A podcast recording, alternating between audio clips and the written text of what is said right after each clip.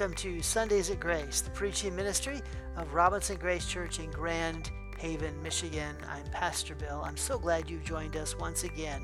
Now, in this edition of the podcast, I'm going to wrap up a sermon series I've been in for the last seven weeks 2020 Vision, seeing your life through God's eyes. And specifically in this edition of the podcast, we're going to look at the first three questions in the Bible.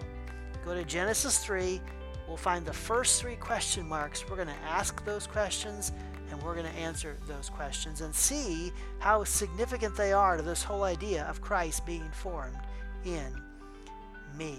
Now, if you go to our website, myrgc.com, you can download handout notes to go with this message, as well as there is a button there. You can click on that link and you can support financially the ministry of Robinson Grace Church and help us continually put out these messages.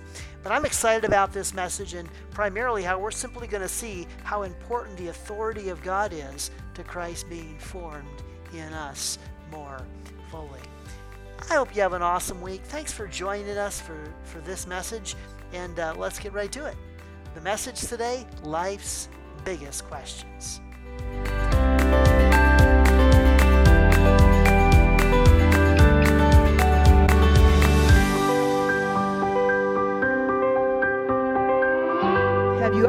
Really big purchase? Like, you know, you buy a really expensive car. Isn't it, isn't it just crazy today how expensive new cars can be? You can spend, you can spend thirty or $40,000 just on a new car. That's just crazy. It's mind boggling to me. Um, I guess that's not the kind of car I usually look at, but uh, you can do that today. Or maybe it's a home. I guess a part of the biggest purchase we all make is our home, right?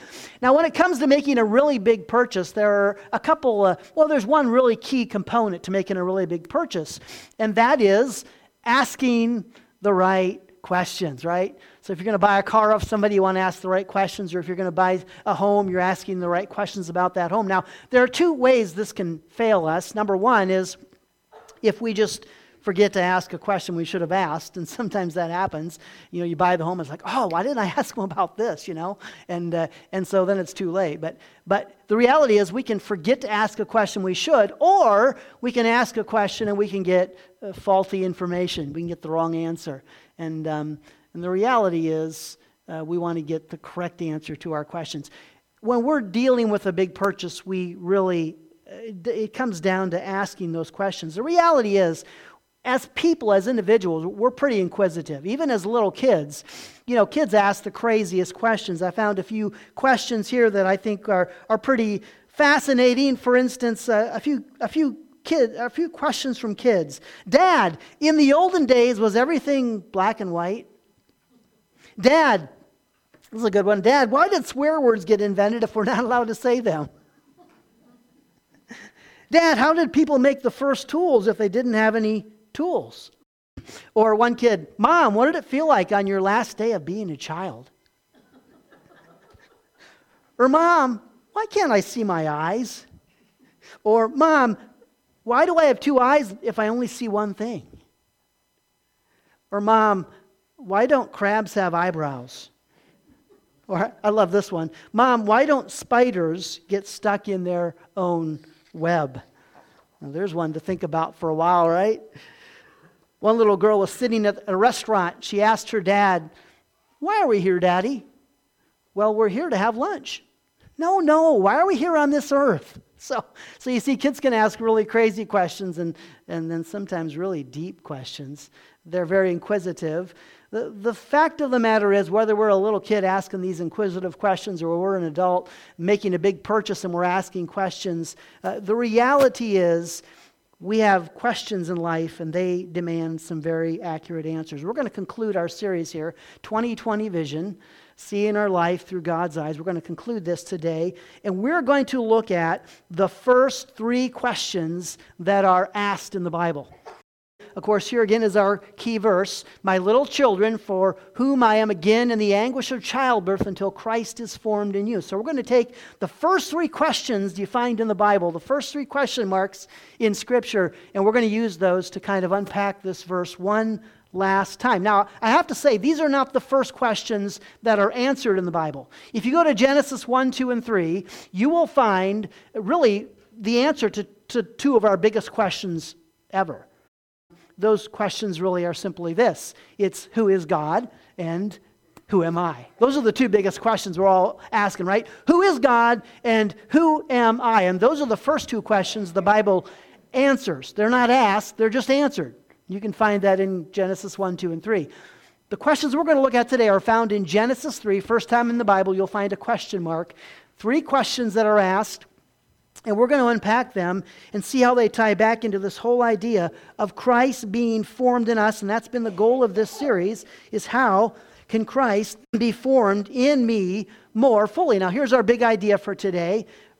Here's a big idea, a great big idea. For Christ to be formed in me, I must submit to his authority. In fact, let's all say that together this morning, okay? For Christ to be formed in me, I must submit to his authority. We're going to unpack this idea. You're going to see this tie back into all these, these three questions we look at today. But let's start with the key text in Genesis chapter 3. And let's just read through this here, and then we will begin to walk our way through it. Now, the serpent was more crafty than any other beast of the field that the Lord God had made. He said to the woman, Did God actually say, You shall not eat of any tree in the garden? And the woman said to the serpent, Oh, we may eat of the fruit of the trees in the garden. But God said, You shall not eat of the fruit of the tree that is in the midst of the garden, neither shall you touch it, lest you die. But the serpent said to the woman, You will not surely die, for God knows that when you eat of it, your eyes will be opened, and you will be like God, knowing good and evil. So when the woman saw that the tree was good for food, that it was a delight to the eyes, and that the tree was to be desired to make one wise, she took of its fruit and ate. And she also gave some to her husband who was with her, and he ate. Then the eyes of both were opened, and they knew that they were naked. And they sewed fig leaves together and made themselves loincloths, and they heard the sound of the Lord God walking in the garden in the cool of the day. And the man and his wife hid themselves from the presence of the Lord among the trees of the garden. But the Lord God called to the man and said to him, Where are you? And he said, I heard the sound of you in the garden, and I was afraid because I was naked and I hid myself. He said, Who told you that you were naked? Have you eaten of the tree of which I commanded you not to eat? The man said, The woman whom you gave to be with me, she gave me the fruit of the tree, and I ate. Then the Lord said to the woman, What is this that you have done? The woman said, The serpent deceived me, and I ate. And in these 13 verses, there are three questions we want to look at it. I'm going to give you the question, and I'm going to give you really the answer to that question right immediately to go along with it. we we are going to see it right up front. But three of life's biggest questions that we need to deal with, and especially if we want Christ to be formed in us more fully. So, first question is simply this Did God actually say? I mean, did God really actually say? This is a big one. This is one of the biggest questions we have to answer in our lives. Did God actually say? Now, here's the answer to this question simply, we must submit to his authority. that's, the, that's the answer. We have to submit to the authority of God. See, this first question is the authority question. This is the question by Satan that challenges the authority of God. It casts him down and challenges the authority of God. Now, most people look in the story of Genesis here in Genesis 3, they look at this tree and they look at the tree and they, they say this tree represents a choice, that it's the, the choice tree. So we're not just robots, we're not just programmed to worship God, we can choose to worship God. I, I, I would contend a little differently actually. I think in this story, Satan is the choice. Satan is the second option. They can either heed the words of God or they can heed the words of Satan. Satan is the choice. The way I like to see this tree in the Garden of Eden is I like to see the tree in the Garden of Eden as a symbol of God's authority. As a symbol of God's authority, and anytime they would see that tree, they would be reminded that there is a greater authority over them. And that as long as they stay in relation to that authority, as long as they don't violate that authority, things will be okay. In fact, this is fascinating. Look at two verses with me here, if you would. Galatians 2 9. Now, there's two trees, right? Two central trees in the Garden of Eden the tree of life, tree of knowledge of good and evil. So the tree of life was in the where? The midst of the garden, and the tree of the knowledge of good and evil which means the tree of the knowledge of good and evil was also in the midst of the garden. We see this in Genesis 3 3. But God said, You shall not eat of the fruit of the tree that is in the midst of the garden. Can you picture it? Can you see it? There's this beautiful garden, and in the center of the garden, there are two trees. There is the tree of life, and there is the tree of the knowledge of good and evil. And uh, we've looked at those trees many times. One way to see them, though, is that this is the tree of God's life or the life of Christ. This is the tree of God's authority. And, and this is what the garden revolves around. And this is what our lives need to revolve around, what our families need to revolve around, what our world needs to revolve around. And, and, and the reality is, what God is saying to us here is that if you violate if you violate this authority, it will be a fatal, it will go fatally wrong for you.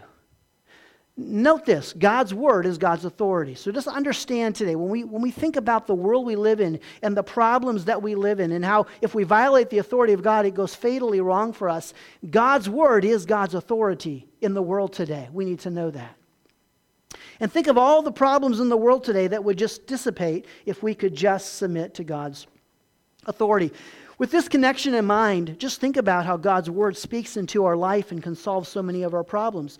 God in His Word teaches us how to handle our money, how to navigate our relationships, how to manage our careers, how to deal with our emotions, how to supervise our sexuality, how to conduct ourselves in public and also in private, and ultimately how to obtain salvation.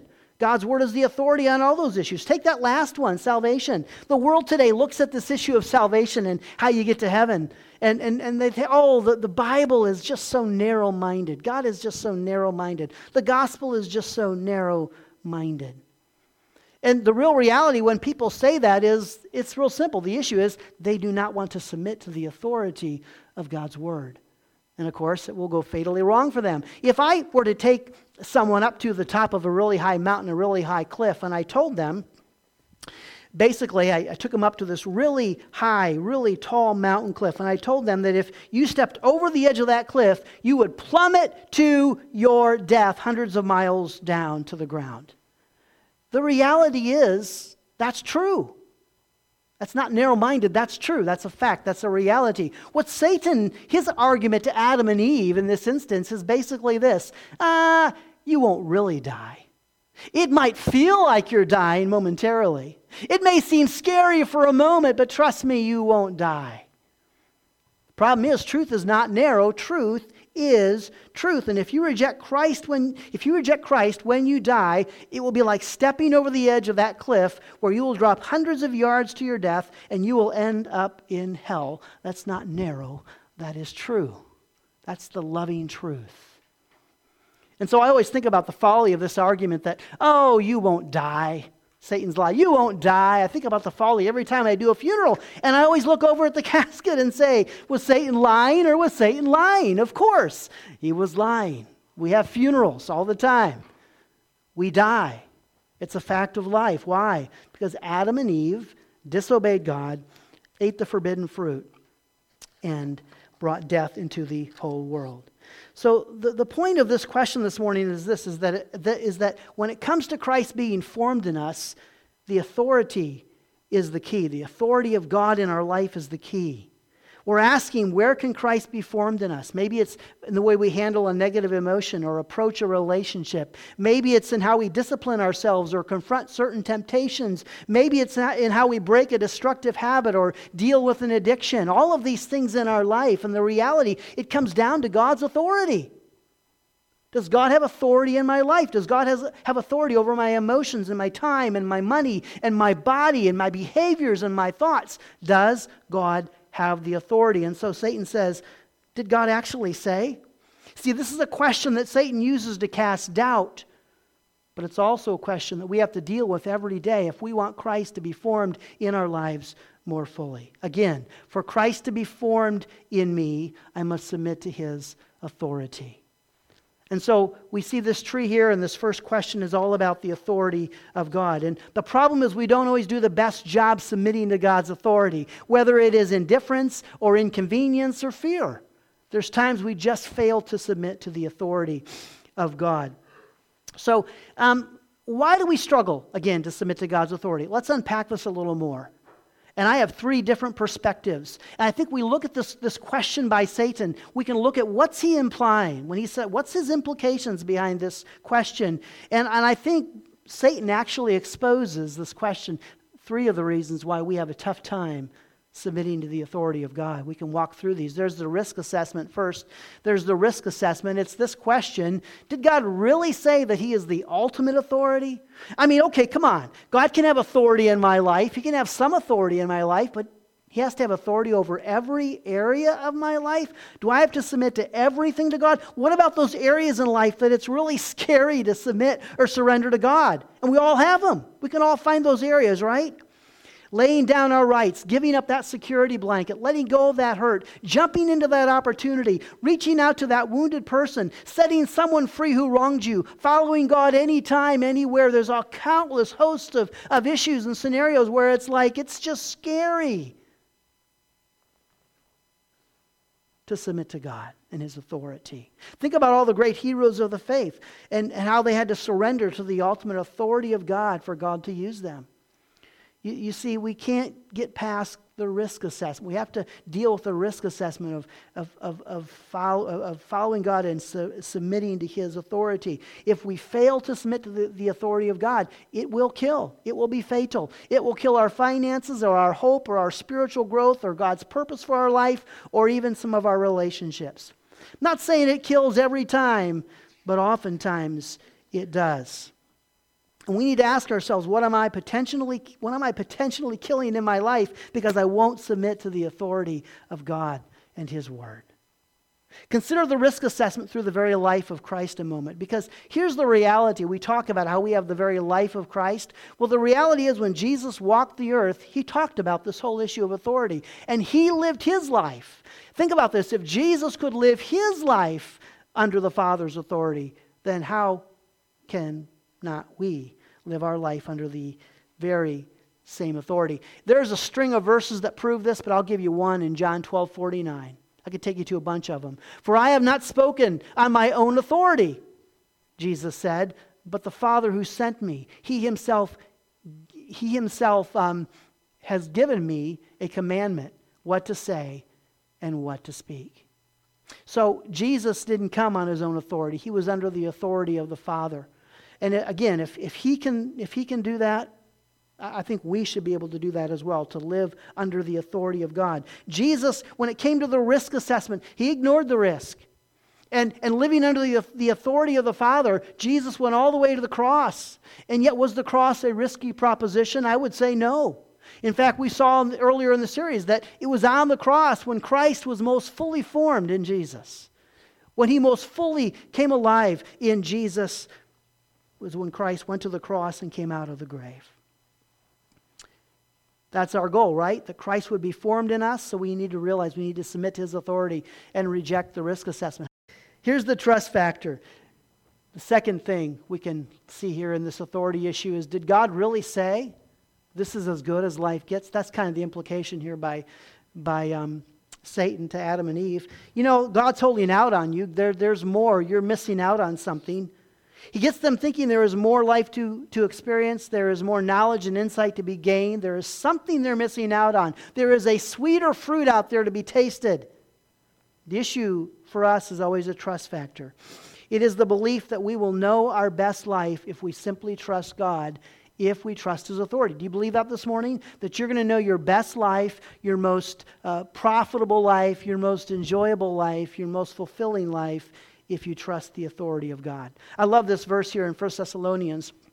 Here's what Paul wrote to the Thessalonian church.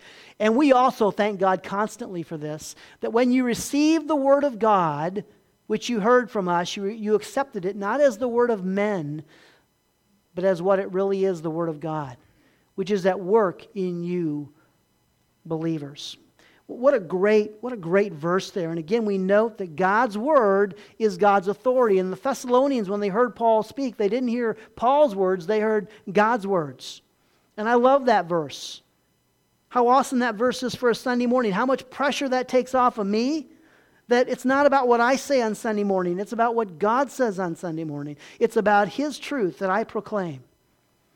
And I hope on Sunday morning you don't hear my words, but you hear God's words. I hope you hear the Bible as the authoritative voice of God in your life and throughout your world. Here's a great verse in Colossians 2. Look at this one with me a minute here. Colossians 2, 6 and 7. Here's what Paul writes Therefore, as you receive Christ Jesus our Lord, and remember, Christ is our life. I love that.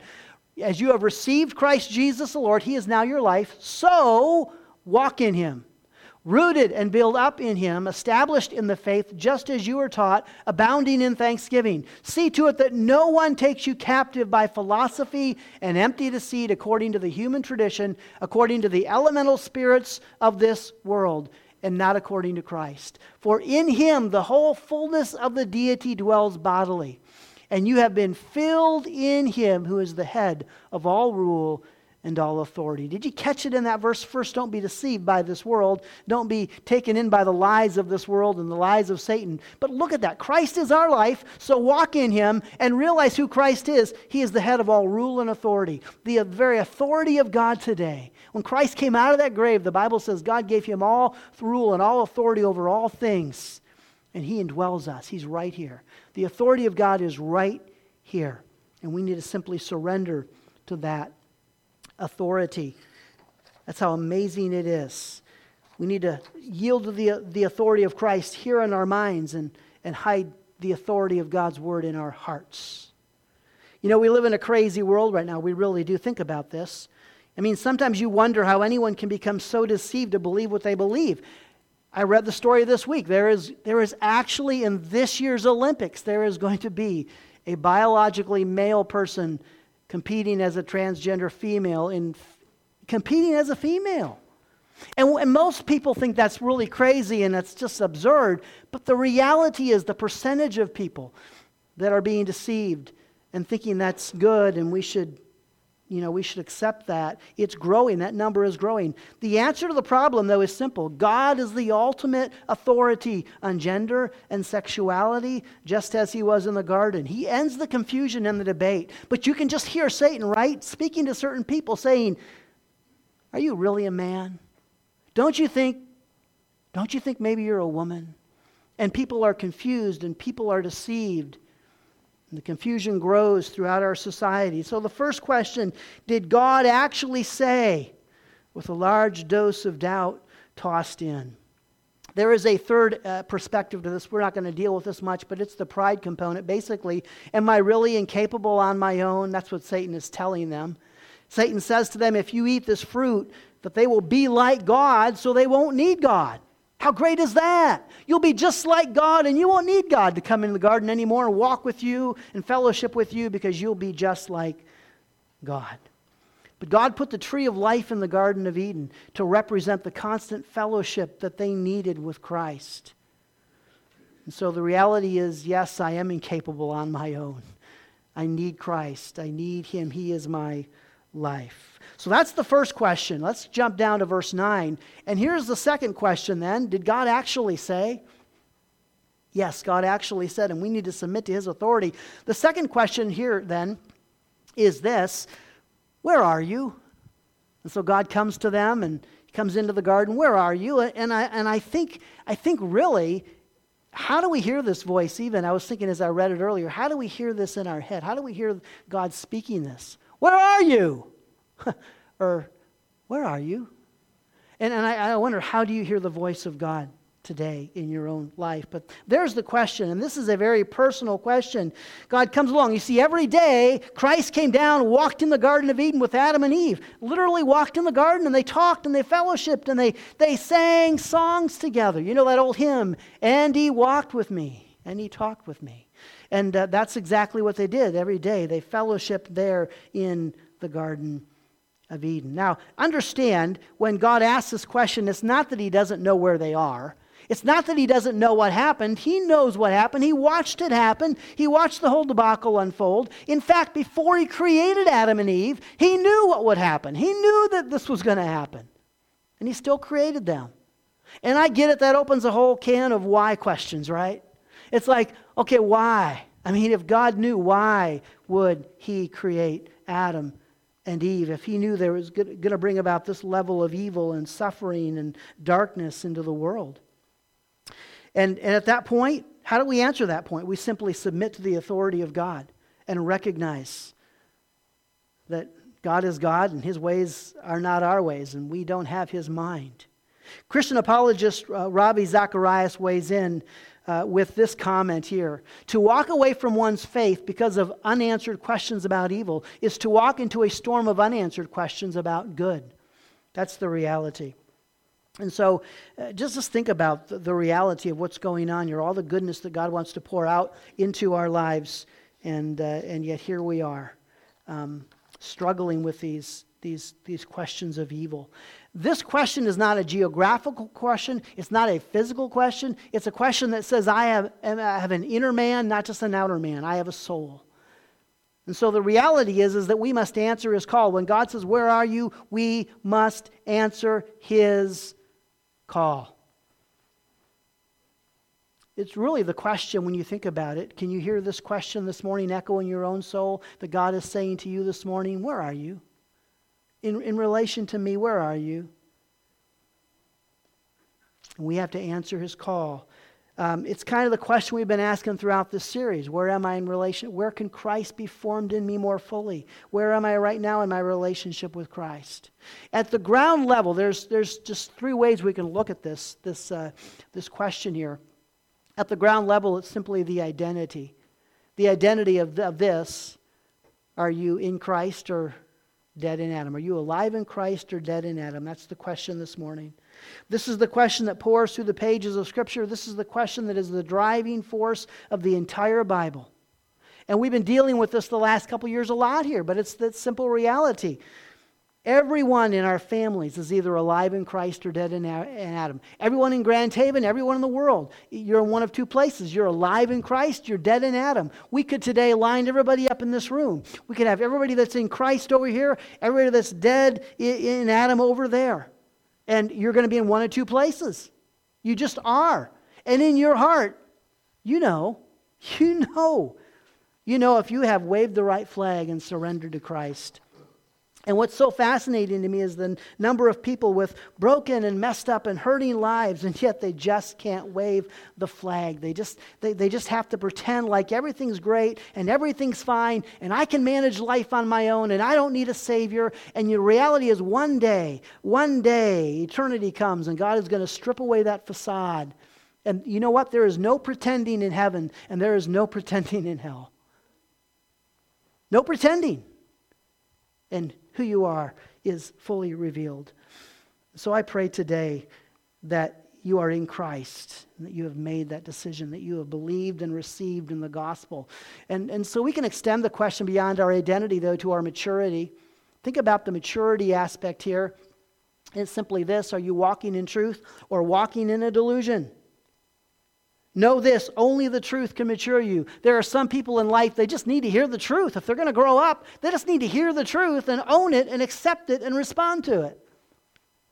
But look at this verse again we looked at earlier, Colossians 2. Therefore, as you have received Christ Jesus the Lord, so walk in him, rooted and built up in him and established in the faith, just as you were taught, abounding in thanksgiving. See to it that no one takes you captive by philosophy and empty deceit, according to the human tradition, according to the elemental spirit, uh, spirits of this world, and not according to Christ. And so just understand that we need to counter the lies of Satan. He is trying to deceive us.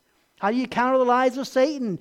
By becoming mature in the truth. So here's what I want to do. I'm going to real quickly. I have 12, 12 a quick 12 step maturity test. What does spiritual maturity look like? The mature Christian. And we're not going to read all the scriptures here, But they're, they're on your handout. And there's a, a passage in Philippians 3 and in, in, Ephesians 4 and in Hebrews 5. And uh, I don't have time to read them, but we're going to go through and I'll give you 12 quick marks of the mature Christian. The first couple we just saw in that passage in Colossians. The mature Christian is established in thee or their faith. Think about faith having really two components. There's the, the, the Christian faith, right, in general that we have to be established in the faith. And then there's our faith, our measure of faith. We're developing the faith that Christ gave us so we can live our life for Him. So the mature Christian is, is established in thee or their faith. The mature Christian abounds in thankfulness. He abounds in thankfulness. And there's two ways to understand this because let's be honest. You can, you can be an unbeliever and be thankful and practice gratitude because you know it's a beneficial thing to do. But here's the reality abounding in thankfulness as a believer is, is what we are thankful for. Being thankful for our hardships and our adversity, knowing that God is working in them and through them. That's, that's for starters. And then also, this idea of, of thankfulness is just, in, in regards to this test, in reverse. If you're a believer and you really struggle to be thankful, well, that could be a sign of some immaturity in your life. Areas where Christ needs to mature you and grow you. Because the reality is the mature Christian will abound in thankfulness. That was back in Colossians chapter 2. The mature Christian knows they have not arrived. This is in Philippians 3. Paul says, I press on. I have not arrived. I'm striving for what lies ahead. And we understand that maturity is it's an ongoing process. We're we're growing and maturing day by day and month by month and year by year and Sunday by Sunday and sermon by sermon. We're growing relationship by relationship. And so understand that, you know, like back on thankfulness, if you struggle to be thankful for something, that doesn't mean you're an immature Christian. That's not what I mean. Understand that this is, this is the totality of we're gradually growing and growing and growing. But these are just kind of general signs that we can look at. The mature Christian has learned to let go. Paul says, I let go of the past, striving for the future. And so the mature Christian has learned to let go and to trust God and to give him all the, the junk that they're hanging on to. The mature Christian is not distracted, but focused on Christ, running the race, focused on Jesus, the author and finisher of their faith not distracted by the temptations of the world around them, not distracted by the, the adversity that they face, but they're in this race and they're just, they're just focused.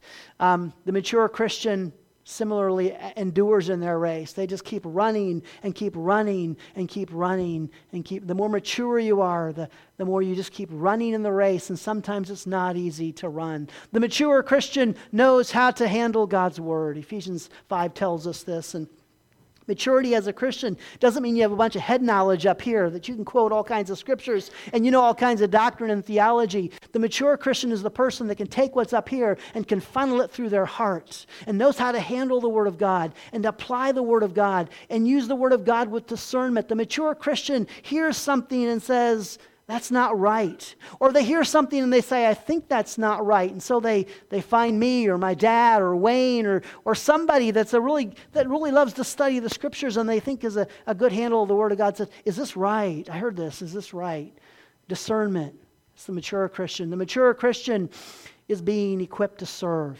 Ephesians 4 tells us this. We're being equipped to serve, to use our gifts at home, at church, in the marketplace we're developing those spiritual gifts God has given us along along with our talents and abilities to serve Christ. The mature Christian is growing with other Christians. The message from two weeks ago that as Christ is formed in me and Christ is formed in you, we are formed into Christ. And we don't grow alone, we don't mature alone. You won't be all that God wants you to be on your own. You need to, you need to be in a, a fellowship of believers like this. And so we're growing together with other Christians. And the mature Christian is not deceived. We see that in Ephesians 4. You see that in Colossians 2. We're not deceived. Satan doesn't deceive us and trick us. I'm not saying we never get deceived. Again, this is maturity. It's an ongoing process. This is not like a just a general statement. This never happens. But I'm saying, for the most part, we're not deceived. And also along the same line, the mature Christian is not unstable. We're not tossed all around by the cares and concerns and adversity and struggles of this life. we're stable in Christ, we're mature in Christ. And then finally, the mature Christian looks like Christ. You just look more and more and more and more like Christ. That is spiritual maturity. And you can look at those things and you can say, maybe there are some areas here where, you know, I need to work on my thankfulness or I need to work on being a little more stable, a little more calm when life when life's problems attack me or maybe I need to have a better handle on God's word. These are all areas where we can mature. Spiritual maturity is Christ being formed in me. And again, and again, for Christ to be formed in me, I must submit to his authority. Now, there is one third angle here there's identity and there's maturity. And then there's spirituality. And how does spirituality fit into, into this argument? What's the difference between being a spiritual Christian and a mature Christian? There is a difference there. I think it's pretty fascinating. And I'll give you a great answer for that. But think about spirituality in this sense. Spirituality is uh, here's the question Are you walking in the spirit or in the flesh? Every day, are you walking in the Spirit or are you walking in the flesh? And so, to walk in the Spirit, what does that look like? Well, here's the reality being a mature Christian would be, would be this, this, this long process over time. It's growing, it's maturing over time. Spirituality is more the day to day walk. It's how am I walking right now in the Spirit every day? And there, there's sometimes that I, that I develop the spiritual practice, spiritual discipline of reading God's Word. And as I read God's Word every day over time, what do I? I become more mature. And so spirituality can lead to maturity. And yet, understand this maturity requires spirituality because here's, here's what a great definition really is if you want to understand spirituality and maturity. Uh, um, look at this verse here, Philippians 3. Here's that verse again in Philippians 3. Not that I have already obtained, says Paul not that I have already obtained this or am already perfect, but I press on to make it my own because Christ Jesus has made me his own. Brothers, I do not consider that I have made it my own, but one thing I do, forgetting what lies behind and straining forward to what lies ahead, I press on toward the goal for the prize of the upward call of God in Christ Jesus. Let those of us who are mature think this way. And if in anything you think otherwise, God will reveal that also to you. Only let us hold true to what we have attained. So notice there that Paul talks about maturity. And maturity is enduring the race and it's pressing on and it's letting go and all those things we talked about. That's, that's maturity that develops over time. But spirituality is holding true on a day to day basis to what we have obtained. In other words, spirituality is living out my maturity. Spirituality is living out how I've matured in Christ. And the reality is, you can take a new believer, for instance, they haven't been saved very long, they're not very mature, but they can make spiritual decisions. They can walk in the Spirit and grow. Over here is someone who might be very mature, might have been saved their entire life, very mature believer, but at the present moment they're not making very spiritual decisions. They're not walking with the Spirit. They're walking more in the flesh at the present moment in life. And they're not living out their maturity. Paul says, live up to what we have obtained. Spirituality is living out my maturity.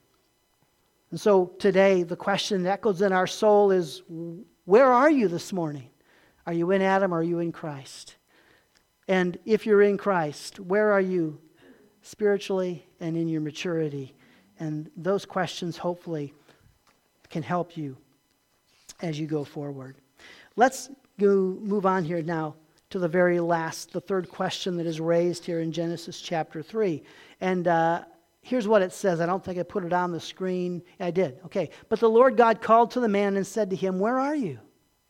And he said, I heard the sound of you in the garden, and I was afraid because I was naked and I hid myself. He said, Who told you that you were naked? Have you eaten of the tree which I commanded you not to eat? And there's that third question Who told you? Who told you? And this, this is the question that basically acknowledges that we must know his voice. We must distinguish the voice of God amongst all the other voices. Who told you that you were naked? And I wonder this morning when we think about that question who are you listening to this morning? You see, you see, that first question was, was the one that spoke about the ultimate authority, the one voice that needs to speak into our life, that has the ultimate authority and the final authority to speak into our life. And hopefully we know that that is God and His Word. Now, it is true that God speaks through other people. He does. Hopefully, every Sunday He speaks through me.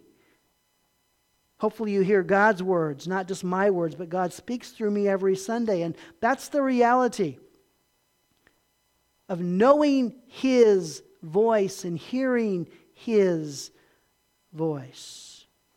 The truth is, though, we are all listening to other voices, and we need to be aware of what those voices are saying to us. So, this question, who told you, could be expanded upon. Think about this. Here's some, see if any of these sound familiar to you. Who told you that God didn't love you? Who told you that your sin was too great? Who told you that you were the product of your past? Who told you that you were the sum of all your wrongs? Who told you that you didn't matter? Who told you that you didn't have anything to offer? Who told you to give up? Who told you to quit running? Who told you there was no hope? Who told you that you couldn't trust God? Who told you that you could make it on your own? Who told you to build up those walls? Who told you to not let go? Who told you that you were a victim? Who told you to be scared? Who told you to be ashamed of yourself? Who told you that you need to hide? And the truth is, we could go on and on and on and on and on and on. Who told you? And how would you end that sentence, sentence this morning? Let me give you the three primary voices we're hearing today. The voice of Satan always deceives us. Just know this. The voice of Satan always deceives us. Satan, he is he is a liar. If Satan opens his mouth, he is lying to you. Now, here's the problem. Here's the scheme of Satan is what Satan does is Satan always takes a little bit of truth, says a little bit of truth, and then mixes a lie in. He kind of twists the truth around. That's his. So he says to Adam and Eve, Did God actually say? And Adam and Eve are like, Well, yeah, God said. God said something about this tree. See, the truth, but it's going to lead to a lie.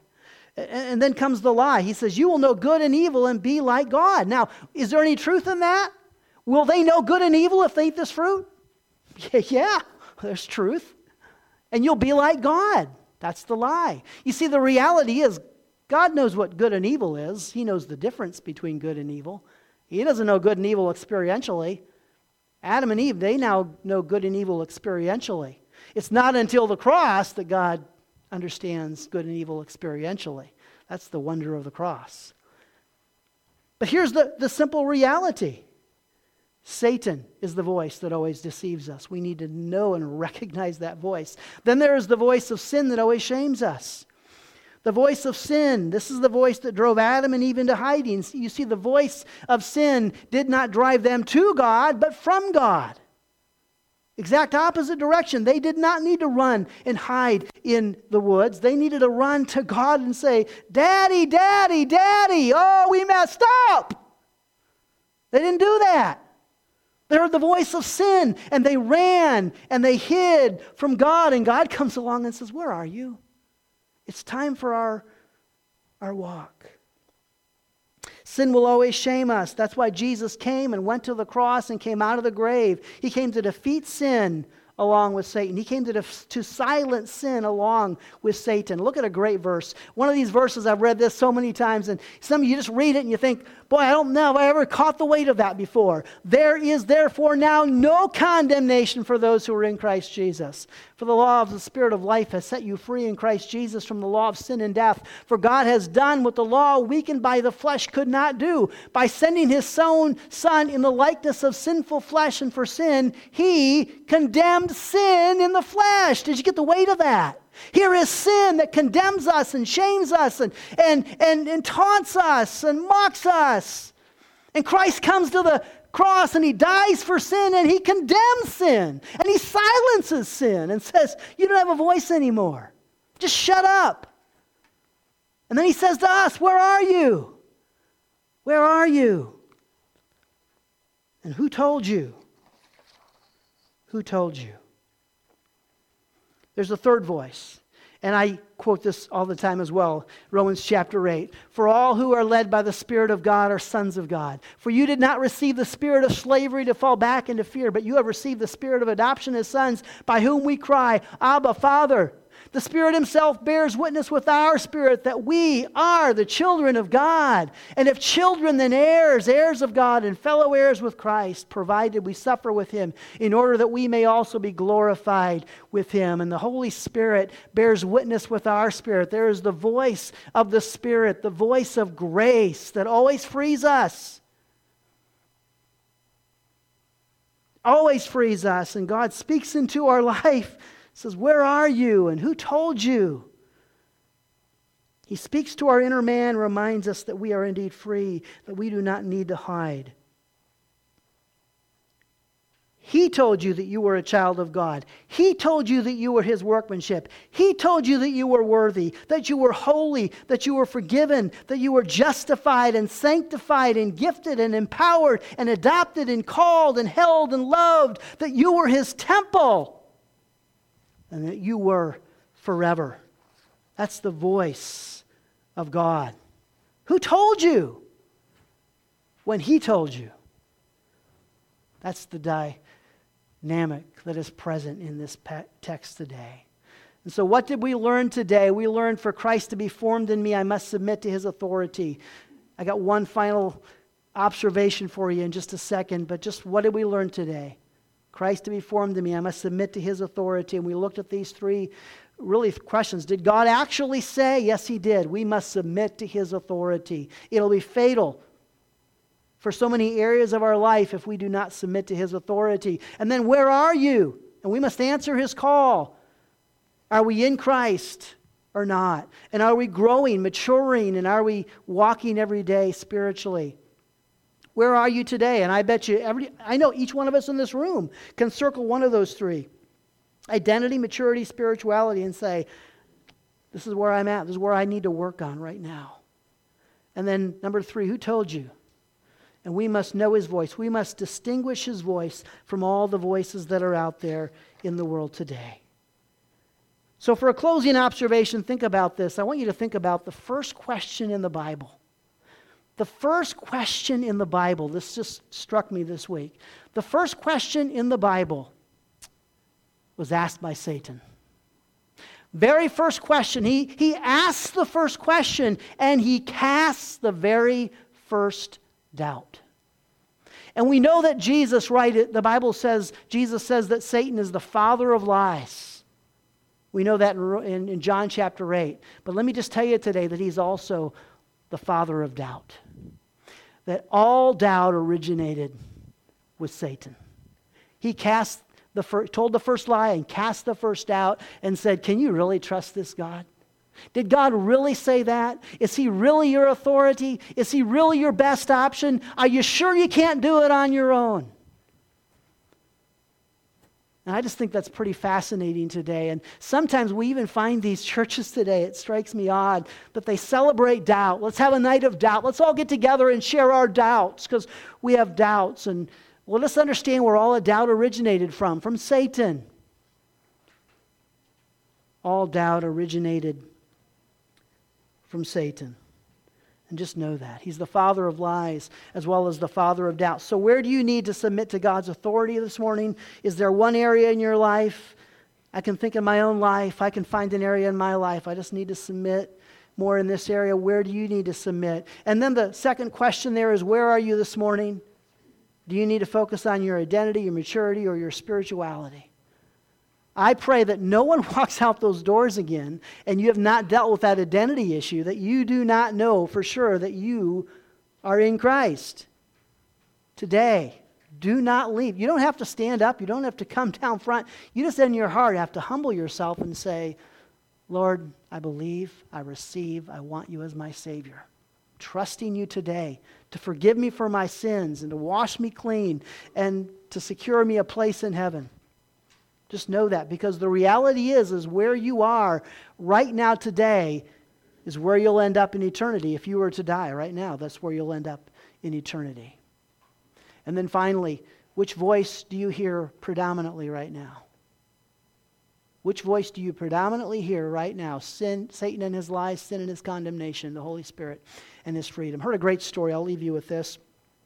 Christine Caine is the head of A21. I think it's called A21. It's, it's, it's designed to eradicate human trafficking in the world and, and deal with human trafficking, sex trafficking, all that throughout the world. It's a bigger problem than most realize. And so she was telling the story about she has a daughter, a young daughter, and uh, she said her husband would always speak over her daughter. He would always say these things to her. He would say, You're intelligent and you're courageous and you're beautiful and strong and you can be whatever God wants you to be and you can do whatever God wants you to do. And he would always speak these things into her life. Well, she goes off to kindergarten and she's in kindergarten one day and this kid comes up and this kid wants this teddy bear that she has and, and he rips this teddy bear away from her and says, You're dumb and you're ugly. And so the teacher is recounting this story to, to Christine, the mom. And uh, Christine got a little bit shaken, you know. You'd be kind of like, well, that's pretty, you know. She said, No, no, it was really awesome. You should have seen what happened. She said, Your daughter put her shoulders back and she looked that little boy right in the eyes and says, No, I'm not. My daddy says I'm beautiful and I'm intelligent. And I just share that story as she shared it, you know, whose voice are you listening to today?